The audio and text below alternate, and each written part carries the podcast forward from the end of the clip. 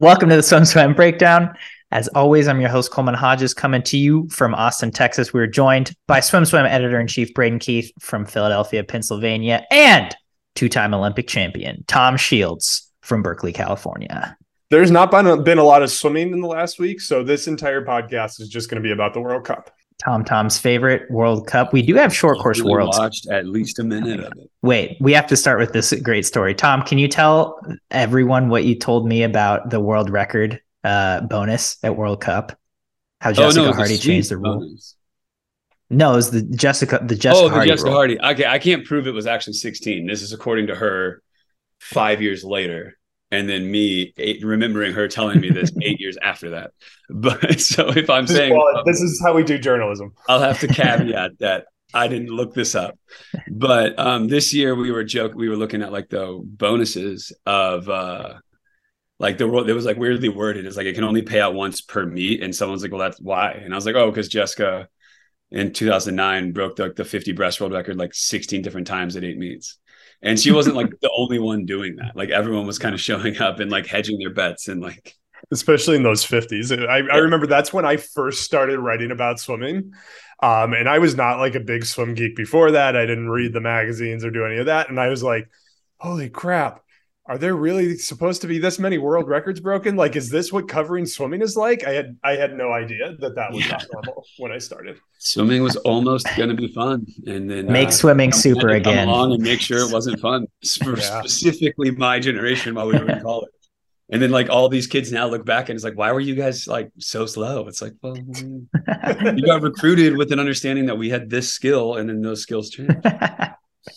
we were supposed to be really, really fast. and then everything changed.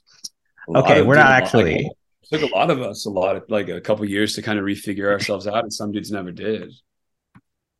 And You had some yeah, like 400 IMers go to like these top top end schools who just like disappear. I mean, don't I feel like remember- fault, but it's true. I remember 2010 Pan Pacs was like a rough meet to watch.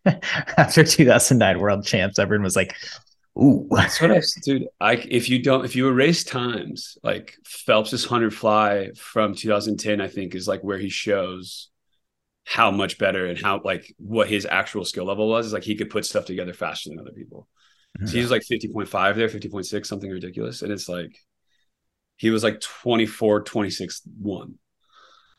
it's like, oh, okay, this guy's just like within nine months figured out oh. what the future was going to be. Turns out he's really good at swimming. Yeah, I don't know if you guys have heard of him. Who knew? Okay, Just we're actually swim of that I really have a lot of respect for. we're not, we're not actually talking about World Cup the whole time. We're talking about Minnesota invite the whole time. JK, but we are starting with that Minnesota invite. It, I, I, I guess airplanes got delayed. I didn't actually read the whole article, but I assume everyone's there. I Oh, in assume the meet's starting the on winter? time. Shocking. It snows. um, but it is going to be a good meet. It's kind of a weird, shaping up to be a weird meet. There's uh, Texas and Cal both have some stars who aren't showing up. But what are you most excited to see of the athletes that will be in Minneapolis this weekend? Uh, I think I'm most excited to see Carson Foster, what he can do in a tapered 500 free after going that 409. Um, we assume he's going to come in with some kind of a rest, getting ready for Worlds or preparing to rest, or, you know, there's all these degrees of taper that we always pretend are things. Um, so I'm excited to see what he can do all suited up in a 500 free. Um, you know, I'm kind of excited to see like what Wisconsin can do, right? Wisconsin seems to have a lot of momentum. They seem to have some some positive upward energy. Um, obviously they have Phoebe Bacon, they have uh what's her face who won the NCAA title Paige last McKenna. year. Paige McKenna. Um, so I'm kind of excited to see what Wisconsin can do in this big meet. Um, I'm also excited to see what the Cal women can do with Dave Marsh uh, steering that ship out of the darkness. Um, so those are probably the things that I'm most looking for. Obviously, Cal versus Texas is is always exciting on the men's side. Um, but you know, it's Cal versus Texas, whatever. We know how they feel about midseason meets. Tom, what do you got Uh, yeah, for I mean, us? have friends there, so like I think Dare, um, pretty stoked to see him go and Gabe, um, my little butterfly group. Tom, Hard- you got to use hard to last names on the podcast. There. That- those are going to be the things I'm checking in on first. Tom, you got to use last names on the podcast. Oh yeah, Dare Rose and Gabe Jett. Sorry. Yeah. Our, our readers are really good with last names. They're not so good with first names all the time. bad, my bad, my bad. So with both teams kind of not having their stars there, I don't I don't even I right now on paper I don't think it's going to be close, but of the Cal Texas battle, who do you see coming out on top? Nobody, because they don't score this meet. remember remember when Texas was begging people to show up to their athletic competition three weeks ago? Well, now they're back to same old, same old. We don't score this meet because a very long list of very mediocre reasons. Is that Um, so Minnesota's choice of not scoring the meet? we nobody is ever going to say whose choice it is. I have an opinion on whose choice it probably is, just looking at the teams and that are attending and how they typically behave in these scenarios. We will score the meet, so we will have a pretend winner. Um, Texas did win this meet by 400 points last year, even with Carson Foster only swimming one race. So Texas will probably the Texas men and women will probably come out on top because the invite scoring is just a little weird that way. Um, it's it's it's not reflective of anything, right? Like Texas won by 400 points last year, and we know what happened in March. Um, but Texas will probably win. You think so? I mean, like even with like they don't have Caspar, who's a huge relay points? piece. They don't have. I mean, I think so. They lost Drew Kibler. They lost like uh, Alvin Jiang. They Relays lost. are meaningless in this format, Coleman. So they're going to go from first to second. That's 12 point 12 point swing. Exactly. Just, So that's 60 points out of 400. but that's a lot. Like the Cal's depth has gone up here, and their depth, Texas's depth has gone far down, and they don't have Caspar, who's their like main breaststroker and sprint freestyle. I don't know. 400 points. Okay. well, I'm calling Cal. I think the Cal men will win. Can you guys count to 400? Tom, ready, to go. We'll let you know when when you can Nah, start I'm not going to do that. that. Yeah, I think I in the new era, and it's been new whatever since my senior year, so it's the ninth year of it. A lot of these teams have like shifted to getting their cuts in midseason. Um, like when I was in school, that was just like not a concern because you could do relay quals. Um, I think like we were one of the earlier teams, and then Texas really started to commit to swimming fast in December. I forget, like 16, 17, let's say. I'm And this is all the Frank Busch. Frank Busch was the legend of this, even under the old qualification. system. Exactly. Yeah. Busch And now it's just kind of like the way it's done.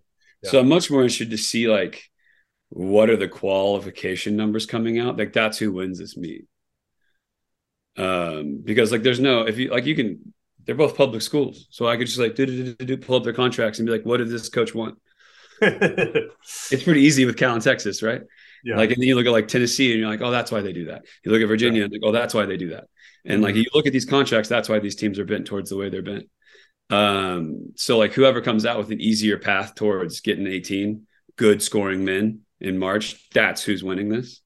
Um, that's my that's my read on it at least. because nobody is actually winning the meet. So Yeah, this is a setup situation. Like, like I wish we had something ruse. like, like uh is it Vegas or Hawaii or the but like you know the the basketball tournaments before you know before the tournament where we can like have fun and stuff but we're not a this sport is not very much fun.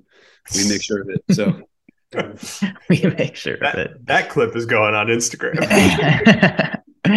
Man, it's true. This sport isn't very fun. All right.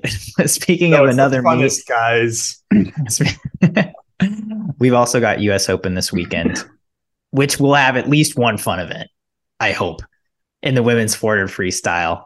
yeah. Okay, who you got? Who you got here? There will be a winner. The, the, it doesn't matter if they scored or not. Katie Ledecky or Summer McIntosh in the 400 freestyle. I think Ledecky scratches because she's scared of summer. I'm kidding. Um, I think I think Summer. I just think her age is gonna gonna lend her more toward being kind of sharp and ready to go at this meet. Um, she's got the most recent win. I'm gonna take Summer. I don't know that I think that means that Summer's gonna beat Katie next summer at uh, next summer, haha, at the World Championships. Um, but I I think Summer's to have it here. Uh, you know, we have to remember Ledecky even though Florida in in their heavy training all season long, whatever, whatever, she's been fast in season, so we can't count her out on those accords anymore. I don't think, but I think Summer's just going to have the energy and the positive momentum. Yeah, I like Katie. Um, if she's like the January Katie that we sometimes see, but yeah. is like is Troy gonna or whoever the group gonna want to do that, or are they gonna do that in January? And like there was times with Bruce's group where it was like hard to know because I was hard to know like who specifically was in Bruce's group. That's a huge team, but like Katie would break a world record after altitude. And I mm-hmm. wouldn't necessarily see the rest of the group perform in that nature. So, like, is that a plan or is Katie just adapting or whatever? Yeah. So, like, Katie's absolutely capable. So, if that's the Katie that shows up, then yeah, Katie. Well, it's interesting that she's sometimes faster in January than December. So, it's, it's exactly yeah that's what I, I, I, almost felt like on purpose because it's like a little bit more of a gradient like yeah. from August to January is like sometimes a six to eight week period because it's January 20s versus the first week of December.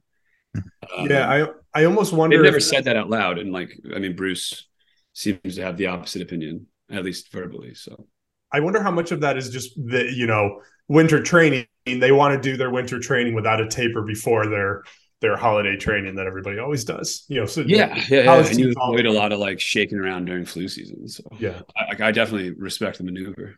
Yeah. Ah, that's a hard one. uh, I think I'm going with Summer as well, probably because of recency bias, because she won their last 400 battle.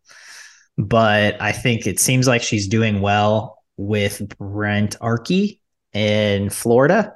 Uh, Katie Ledecky has always has also seemed like she's doing really well with in Florida. So it's crazy that they're training like in the same state, in the same vicinity, really. Sarasota is like what, two hours from Gainesville, probably, mm-hmm. or four because Florida's enormous. I don't really know, but I yeah, I'll I'll go with with youth over Ledecky on this. Well, and one. and and like Sarasota, she's gonna have a team. She's gonna feel the whole team vibe. This is probably the first time in a few years she's been training with peers, so I think that's gonna have some some positive vibe for summer. Um, seems like there's a lot of things in her favor. That that raises my next point of she will have a team, but there are a lot of people whose whole teams aren't going, including most notably the ASU pro group. Uh, I think Regan will be there. I think one or two others for J- Chase Kalisz will be there, but like no Simone, no Olivia, no Jay Litherland, no Ryan Held, although I think he's getting married but there are a lot of pros missing from this US mm-hmm. Open, and some of them are obviously going to short course worlds. But any theories on why it would be a good idea, or or just why they're not showing up to this December long course racing opportunity? Well, we know Bob Bowman loves long course racing opportunities, um, but I bet they're going to find something closer to home. I wouldn't be surprised to see them pop up next weekend somewhere closer to home. Maybe Tom knows where they're going. Um, is this a meet that they they've got to go to to get their national team money?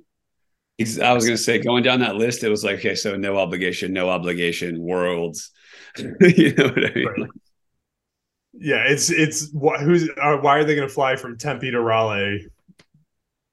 To, unless they're I don't know the structure. I'm not. I'm obviously also not going. But let's say it's the normal 1500 to win, thousand per second, third and you're a one event guy like held, and let's say Caleb is going, and there's no worlds, or you just say me, the hunter fly with Phelps or Caleb. So it's like I can show up, get second, and lose money. Yeah, because they're not the funding isn't there. So it's like why like I'm going to do everything I can to not do these. It seems like this meet has sort of faltered in importance since it stopped being a college midseason invite yeah. as well. Tom and I were talking about that earlier kind of short. I think it's hilarious. Like all these coaches, like, oh, it's long course, this long course, that, and then like within the ten years, like USA Swimming was still sticking to it being long course, and then nobody goes because yeah. it's like, all right, well, right. I they maybe they should just go back to being short course meet. Yeah, and I think it'd be great, like for teams that want higher end competition, where they they kind of starve for that. I know some coaches too want, oh, well, I want like my B cut guys to get night swims, and that mm-hmm. not a guarantee with uh you know the three meet the three heats and one being 18 and under um, at nationals. So like that was another reason why a team stopped going. But um, who knows? You know. Yeah, well, it seems like it, it kind of feels like USA Swimming sold out to a certain contingent, and then that contingent didn't sort of hold up their end of the bargain, right? Like yeah. they didn't. USA Swimming sold out to the the pros, the future Olympians who said we want a long course meet, we want a long course meet, and then yeah. those swimmers are not supporting the meet. Yeah. Also, yeah, isn't I mean, part of it look at his like chair steering, and that would when, is is part of it the fact that the Olympic trials qualifying period starts today or tomorrow, and they want to have that first long course opportunity, but that's also weird because Winter Juniors is the next week and their short course. Yeah. And, and the and, college format. right. And the pros are going to qualify regardless, right? Like Olivia right. Smoliga, Ryan Held, all these swimmers that we've named, like, don't need to get their qualifications out of the way. It literally doesn't matter. They can swim in a parachute and they'll still get their cuts. Yeah. And I mean, from like a senior development mindset, it's hard to argue that that's worth the whole meet, right? And that's what you're saying when you're worried about Olympic trial cuts. Mm-hmm. And this, yeah, I, I, don't know. And like you were like, I saw your tweet the other day about like buying tickets and stuff. That is like another way to do that is like get a cut so you can get on deck. Yeah. Um, but like, why are we putting all this money behind like the interests of a bunch of 15 year old people? Like, I, I don't know. That's my opinion. Because they're the ones that pay the bills, Tom. Fair enough. But then they don't get. Another championships that I'd like to discuss are the Russian championships that happened. We saw a world record from Kliment Kolesnikov in the 50 back short course meters and a number two time all time uh, from Miss Chikunova in the 200 breast short course meters. Uh, do you feel that these records should count given that Russians are banned, given that this these were swam in Russia, given all of the circumstances surrounding Russia uh, politically and globally at the moment? Well, first of all, they have to count because the ban didn't preclude them from racing at home. It didn't preclude them from setting world records. So, you know, statutorily, they should count for those reasons. You know, if you if you zoom out a little bit and say, should it have forbidden them from all of these things? Um, and my opinion is no, it should not have forbidden them. Um, what Russia has done in Ukraine, what there's evidence of of war crimes and and all kind of problematic things. Um, I am I've written several editorials saying I am in favor of the international suspension. I you know layered on top of the doping issues um, and all of the other things. I think it makes for an easy case to ban them from international competition. And I think it's important to ban them from international athletics. I know swimming isn't the top of that pile, but having them not in the World Cup this week, for example, I think matters. I think that's impactful. Um, but at the end of the day, if they're racing legally with with all the proper rules in place, which I know is always a big if with Russia, um, I you know world records exist to recognize the fastest swimmer who ever did it, and if that's the purpose of a world record, then I see no reason not to count it. Definitely agree they should count, although I disagree with almost everything else. hey, I think like I have too many foreign friends to to say what you said, and and and I think everyone has a right to believe whatever they want. But it's like our like I don't know. Should we have been in Athens then? There, yeah, I, I could go on, but you know what I'm you know what I'm saying. Like we invaded right. Iraq. There's I don't know, and that's always the downhill spiral, right? Like there will never not be war, but there's a there's a difference between what Russia has done and there's accountability, right? When the US soldiers commit war crimes in Iraq, there are trials, there are public trials and and there's some level of accountability and of course you always can you can spiral cynically and say what happened, what didn't happen. At the end of the day, absolutely. But like, how much of that is on Kliment Kolesnikov? That dude swims, or True. For example, but, his ex teammate, um, help me, big paddle smiler, Mikhailo Romanchov. Like, like those guys swim. I know them. They're swimmers. Like they're like me. Like I'm not. Like, why does my right to swim all of a sudden I need to enter to like a public policy debate and who was more morally justified? Like, but it's swimmers, to me, man. it's we, we touch to pad. Me, it's not about that. To me, and it's like, not I don't know. That's that's how I come down on that, dude. Like, it makes but no the Olympics sense. at the end of the day it just hurts are, the athletes more than anyone else. This is a sport that we know no one really cares about. So the only person who's really hurt by this is the Russian athletes. Putin's not sitting here, like you were saying, swimming's not on the top of the pile, saying like, "Oh man, if only like Kliment got the okay, I'll change." like, the only people being hurt by this are the swimmers but he is they are mad that the, russia's not in the world cup that impacts the popul the, the population um, and and i don't think piecemealing it and choosing which sports are important and which sports aren't is is a good way to go.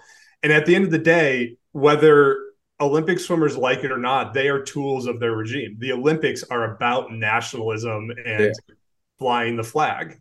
Um, on that note i see no evidence of this ever working in the past from 1980 till now. Like it's you it just doesn't make i don't know. It just it blows my mind that people isolation think- of south africa ended apartheid. That's ultimately what brought down apartheid and part of that was an olympic ban. Next topic is the short course world championships uh, which is kind of like the world cup but it's it's been interesting right? We've seen the us roster fluctuate a couple times this past week due to various chain stuff. Um, but it's kind of interesting that we've seen people turn roster spots down, or I guess we assume that people in the US have turned them down. Um, Tom, I'd kind of like you to answer this first, but how much stock or how much focus do you think like a professional swimmer should have on a short course world championships in terms of the money they could make, in terms of their swimming legacy, or just in terms of what they could gain from that experience? Yeah, I got in an argument with a few coaches um, in 2014. Like it's like, oh, you made like a good bit of money there. Like that's cool, whatever. But like summer's the mission, and it's like, no, you can just make more money in the summer. Like money motivates the goal here, man. Like if you have a problem with the increase in funding in short course worlds, cool. But like they have. And like from 2010 till now, it's the biggest growth meet we've had. Now it's a little bit down from last year. So like, yeah, the focus will scale with that.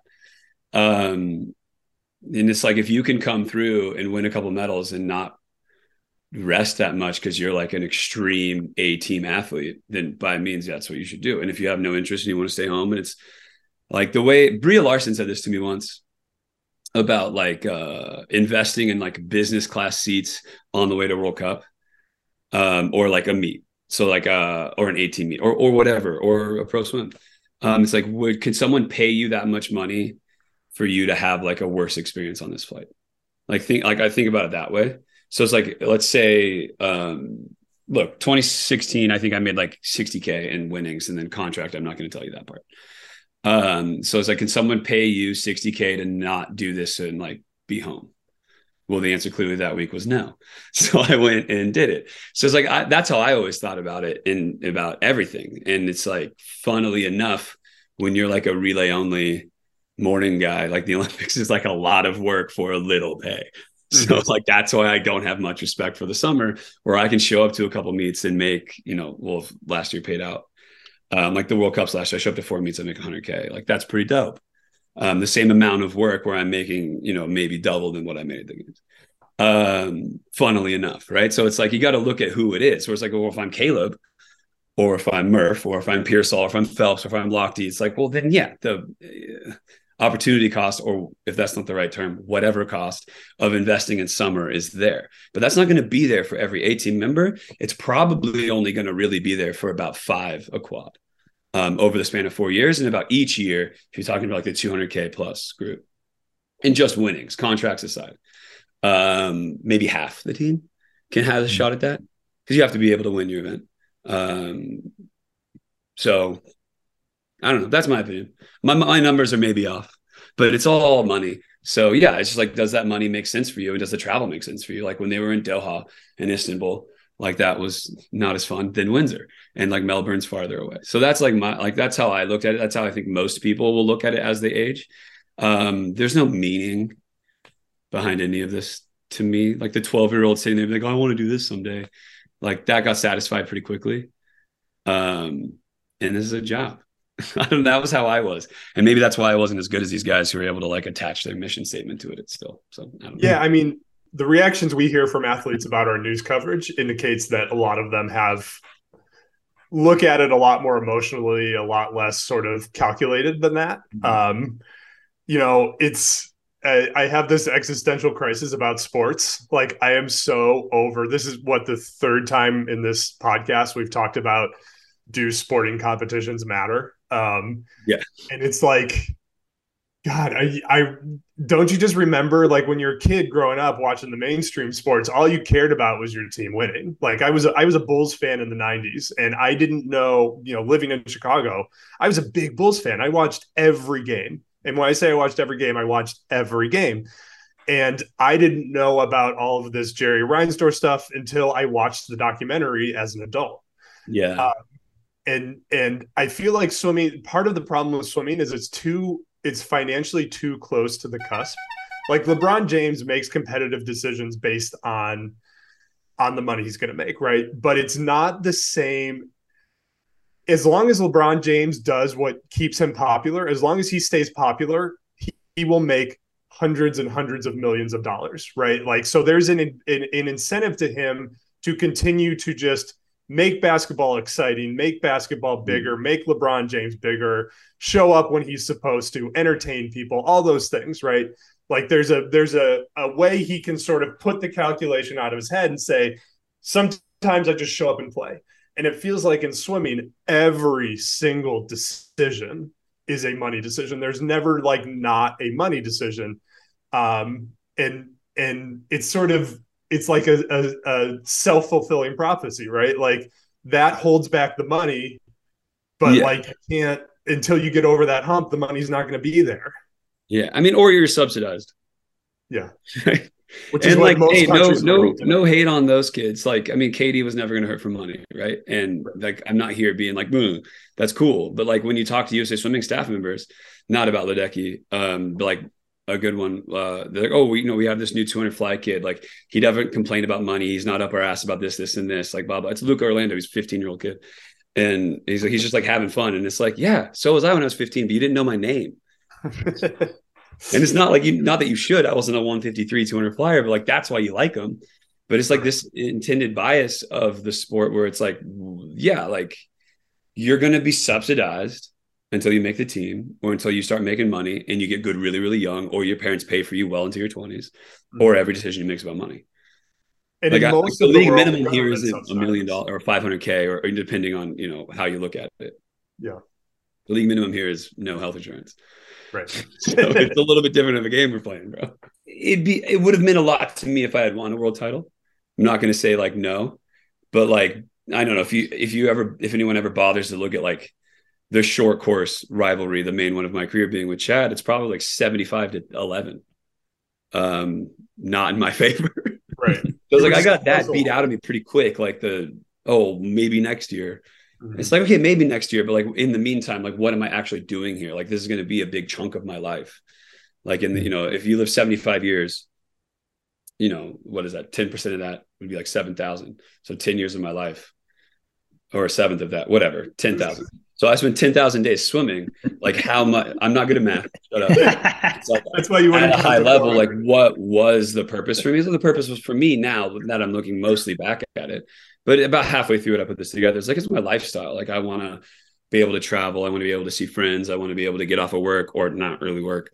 And like I'm willing to trade the physical pain for that. But yeah, it was hard for me to attach to like the goals or like the meaning of anything. Um, not that I felt like it was attainable or not, but it's just like that is so not guaranteed. So like that stuff's like the fun part of the sport. Whereas like what's the actual, you know, reason? What's the actual decisions? The actual decisions are based around. uh, It's like a job. How much money, Tom? You know what I mean? Like the decisions are always made like a job, and like you can say whatever. Like the perfect example of this is uh, on the Any Questions app, or whenever you ask an athlete ever, like what drives you, you're um, what you're good at or what you're bad at, and everyone's always like, "Oh, it's what I'm bad at. Oh, it's what I'm bad at." And that, like, I think it's hilarious because it's like, well, if it was what I was bad at, I'd be playing baseball or football or golf. Like, no, it was 100% like, oh, I'm really good at this. I want people, oh, you're amazing. Oh, thanks, dude. Oh, like, obviously, it's what you're good at. So, like, people are being dishonest when they sell you that dream part. It's like the decisions are always, always, always made financial. It's like when you read that list of people from the ASU group that are going to US Open, because that's the group that it makes sense financially to go to that meet. So. Tom, how much? How much money? Let's say there was a, a god in the sky just raining money down on the world. how much money would he have to give you, Tom Shields, the swimmer, to where you started making your decisions based on the glory and not the money? Like, how much would you have to have in your bank account to feel comfortable being like, most important thing to me is my legacy as a swimmer and people remembering that race that I won and yeah. how often I won. It's a pretty high number. You got to consider where I live because I want to be able to save up to buy fair. a house to build a family yeah. in the area I would like to live. And I scrolled once when I got home from the games and I was counting what you put in the headline. and I was like, okay, from Imperial Beach to Crescent City, within five minutes of the ocean, what can I afford? I can afford a house at that time, kind of in Crescent City, which is not in California. So the southernmost city in Oregon, in Imperial Beach, and arguably, maybe, maybe, maybe stretch in Oceanside. That is it that's where I want to live. That's where I want to be. So yeah, for me, that's like probably 200, 250, which is an absurdly high number for me to work towards at this point in my career. 200, 250 what? Guaranteed. Like that's the, that's the number, like yeah. dollars a year. And that's okay. what people don't realize. Like, oh, well, you can do that. It's like, yes, I can. But like in swimming, like to sign to that guaranteed, meaning I don't do anything this year and that money's coming in, that number is a lot shorter than you think it is. Like that, that list of people. Like I mean, like truly have a have a 2022 like I had and still make 250k. Right. The number of people on the men's side that can do that, have that bad of a year with no positive performance and still bring that in is probably five, and three of them are retired. Right. Because because yeah. it's it's no IRA 250k, it's no 401k 250k, no yeah. pensions, no exactly. yeah, no yeah. not in, real benefits in your bank account my my buddy is a you know he a lot of my friends work for the government they carry badges or they put out fires they do the, you know that that type of work and it's like they talk about like oh the benefits um uh, like you know that uh, you know other uh industries might have that they don't or that they do it's like do you realize that like if i don't touch like if i get beat by four seconds like i did this year or by one, um i don't have health insurance like yeah. four months later like it's it there it's a little bit different of a game you play as you grow and I think that's why a lot of dudes look to get out, right? But um, you know, I, I, I the legacy that I inherited that I want to leave behind is a better pathway to a career. Um, I inherited that from guys like Nathan from Grevers, like guys who get involved and really try and make like um, forcing changes for the guys below you. And the way Nathan put it is, uh, you know, in 2019, we were working on the ISL and meeting with all these people. It's like, look, if this ever is a thing that pays people what we should be paid or what is sustainable, like you and I will never receive that. Um, and that's like when you think about like what is the legacy, like that's what I wanted to work on. Mm-hmm. Um, of course, everybody wants to be Phelps. Everybody wants to be, you know, according to Forbes, a hundred millionaire. But like, are we a sport or are we a person? Right. We talked about this off air the other day but it's like look like surfing was able to transcend kelly um kelly slater it, it kelly slater yeah in a way right but still like the, you, you say like you know who do you know they all anyone who doesn't surf can only really say kelly slater but they they were able to shrink and find this niche right. You know like none of those guys are you know dating pamela anderson anymore but they're very very successful athletes pretty much way deeper into the roster than i think we are and way more sustainably. Um, every talk we have always devolves into like what is the future? Because like usa swimming membership is below 2008 numbers now. Yeah that's going to affect fanship now. It's going to affect people who view in 2028 it's going to affect people who watch 2020 2032 because like people are like oh i swam in high school. Maybe i'll watch the games. They're like we're losing that. So and, and speaking of which coleman this wasn't on your list but i'm going to add it to the oh. list. We now know how much Olympic trials tickets are going to cost in 2020. Oh, yeah. In all session pass for uh, the short end of the pool in the 300 level is 600 bucks. The session? All no, all sessions. Oh, okay. I'll the whole meet, oh. which remember is is nine days now instead of the yeah. the yeah, former eight days. Um, so that's that comes out to 70 bucks a day if you're willing to pay for all nine days of a swim meet, um, which not many people do. Um, all the way up to if you want good seats, twenty three hundred bucks. So if you're trying, if you've got a qualifier and you're trying to take a sibling and two parents to that meet, and you've got to buy all nine days, that's going to run you about Okay. eight grand just for tickets. So that whole trip is going to cost you a car, right? A cheap car, but a car. Yep. Um, so when you put it in that terms, I mean, with but hotels who- and flights what and like i- if mm. you're a family who's going to go all nine days, you have means, right? I mean, mo- Right, most but most kids or most all nine fam days. right, but I'm saying most families who have a qualifier are going to go for one day, or are going to go watch one day when their kid swims, or maybe And two. they have And maybe- maybe catch a final session, like, oh, hey, worth of tickets. Sure, yeah. Michael, well, s- you want see that. You know what I mean? Like, the, like, Yeah. yeah. that's typically how it's. I grew up in this community, right?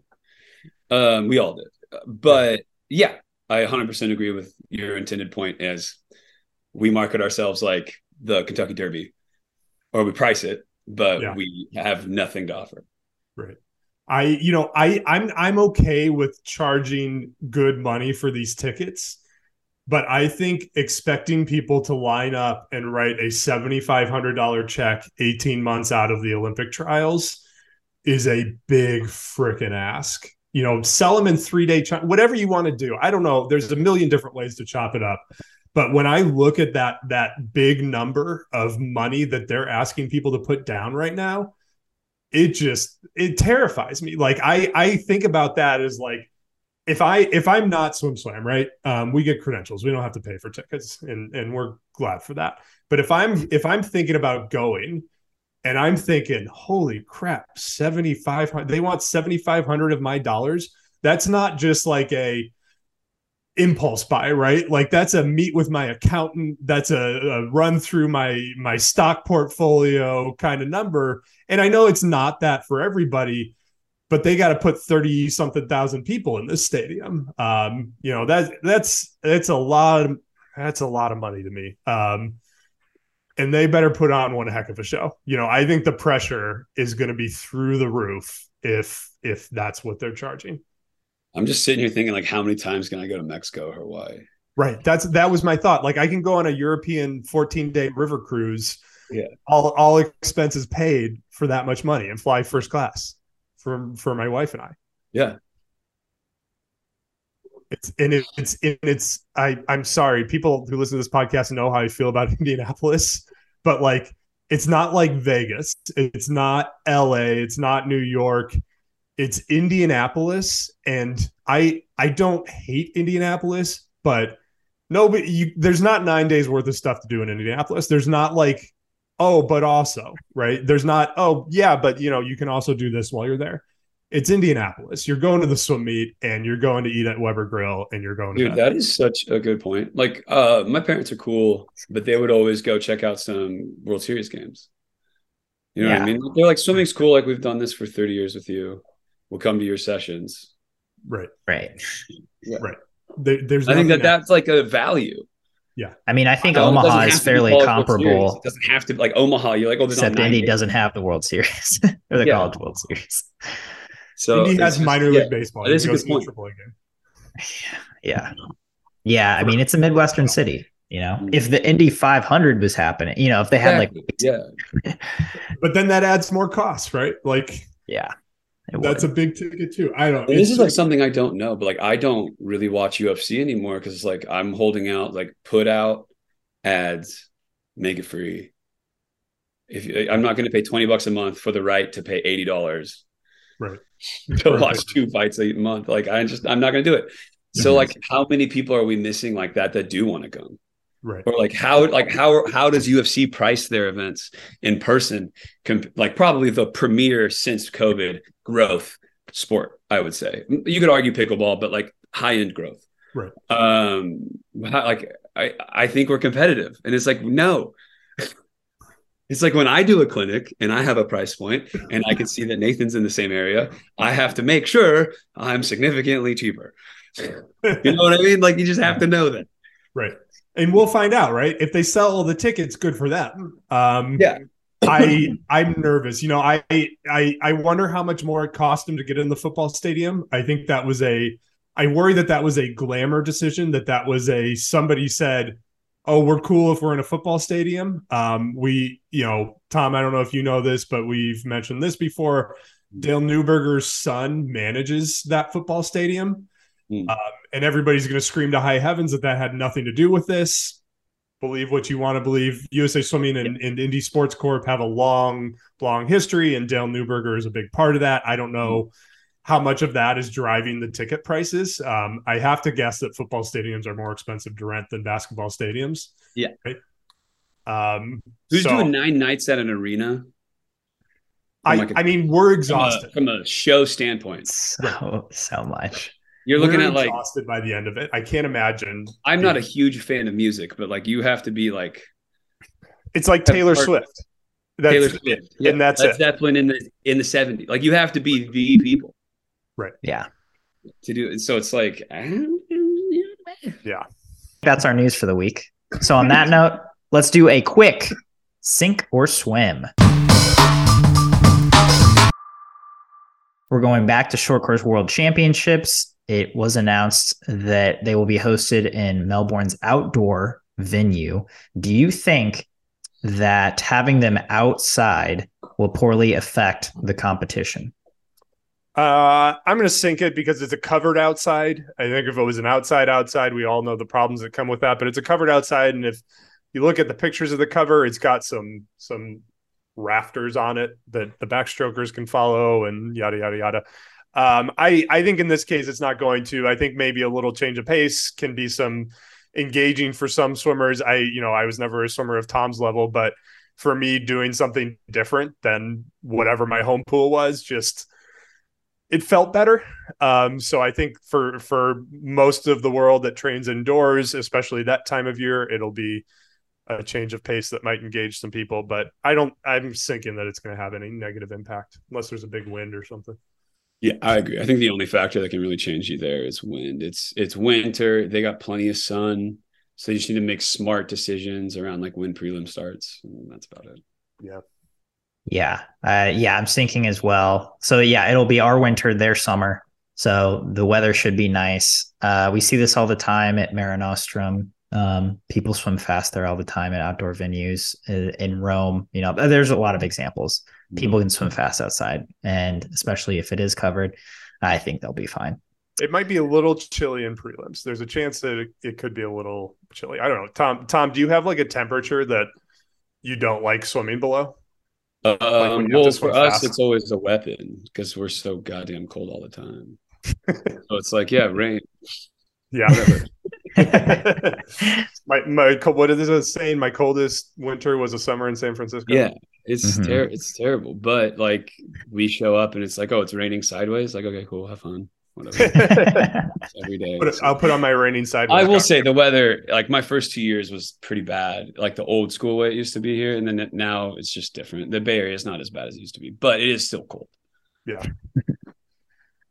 uh, all right. Next up, uh, Kyle Chalmers recently said in an interview that before the end of his career, the two things he wants to accomplish is winning a short course meters world title and a long course meters world title uh, both of which he'll have the opportunity to do the, in the next calendar year. Sink or swim, he will get both of those done.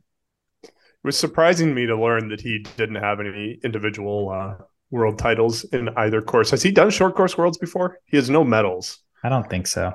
Um, I think I don't know. I think he's going to get short course titles in in December. I think that for sure is going to happen. Um, there's so many moving parts in long course, including whether Caleb is coming back, um, Popovici, how how how much he continues to rise, et cetera, et cetera.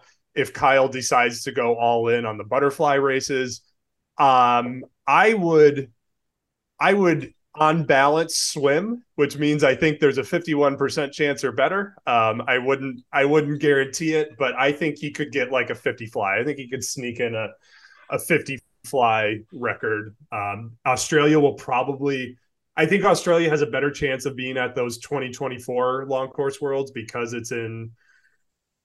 Eh, no, sorry, I've got it backwards. Japan is next year. Doha is the year after. So they probably will not go to those trials. So it's got to be Japan next summer, but home time zone maybe. Um, I don't know. I've given it a better than 50-50 chance, so I guess I've got to swim it. Yeah, I mean it's an exacta, right? So it's both. and I think with the time he has left, obviously that would be the main reason I would think he won't be able to. As with any athlete in their 20s, it's just like, okay, time goes by fast. He's only 24. Yeah, yeah, yeah, yeah. But um, I may have let something go there. Uh, I will swim it. I think he like if the interest is there, absolutely. I think he can. I think that he's a guy who can. I learned this from watching him grow as a short course athlete. He can put his mind to it. He's very good at enacting something in his mind, which I think is a lot something a lot of swimmers struggle with, especially as they get older. It's like, okay, I want to make this change, and then the next try, that change is made.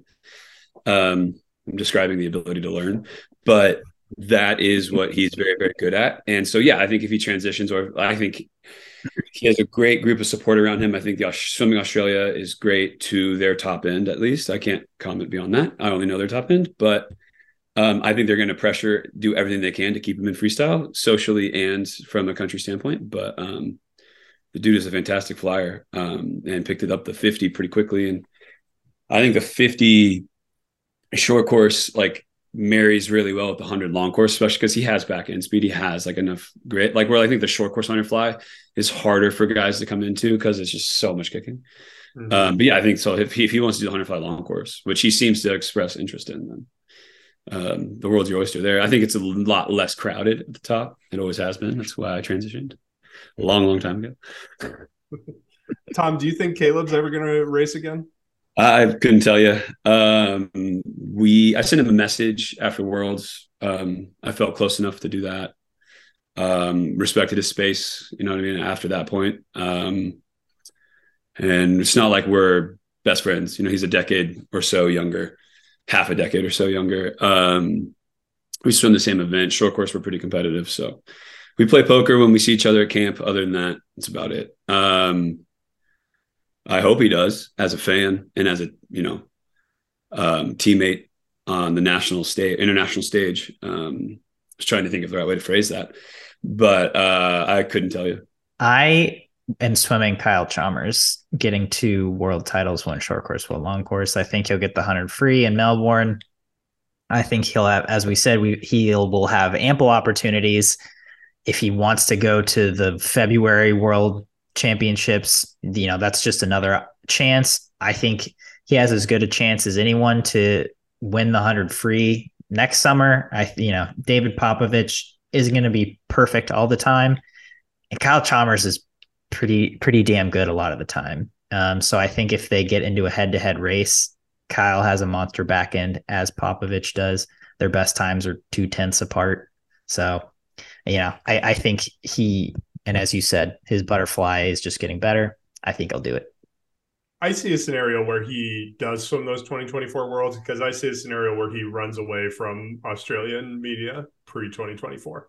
I could see him, you know, choosing to train somewhere else for a chunk of time just to relieve some of that pressure. I that's not inside info. I don't know anything.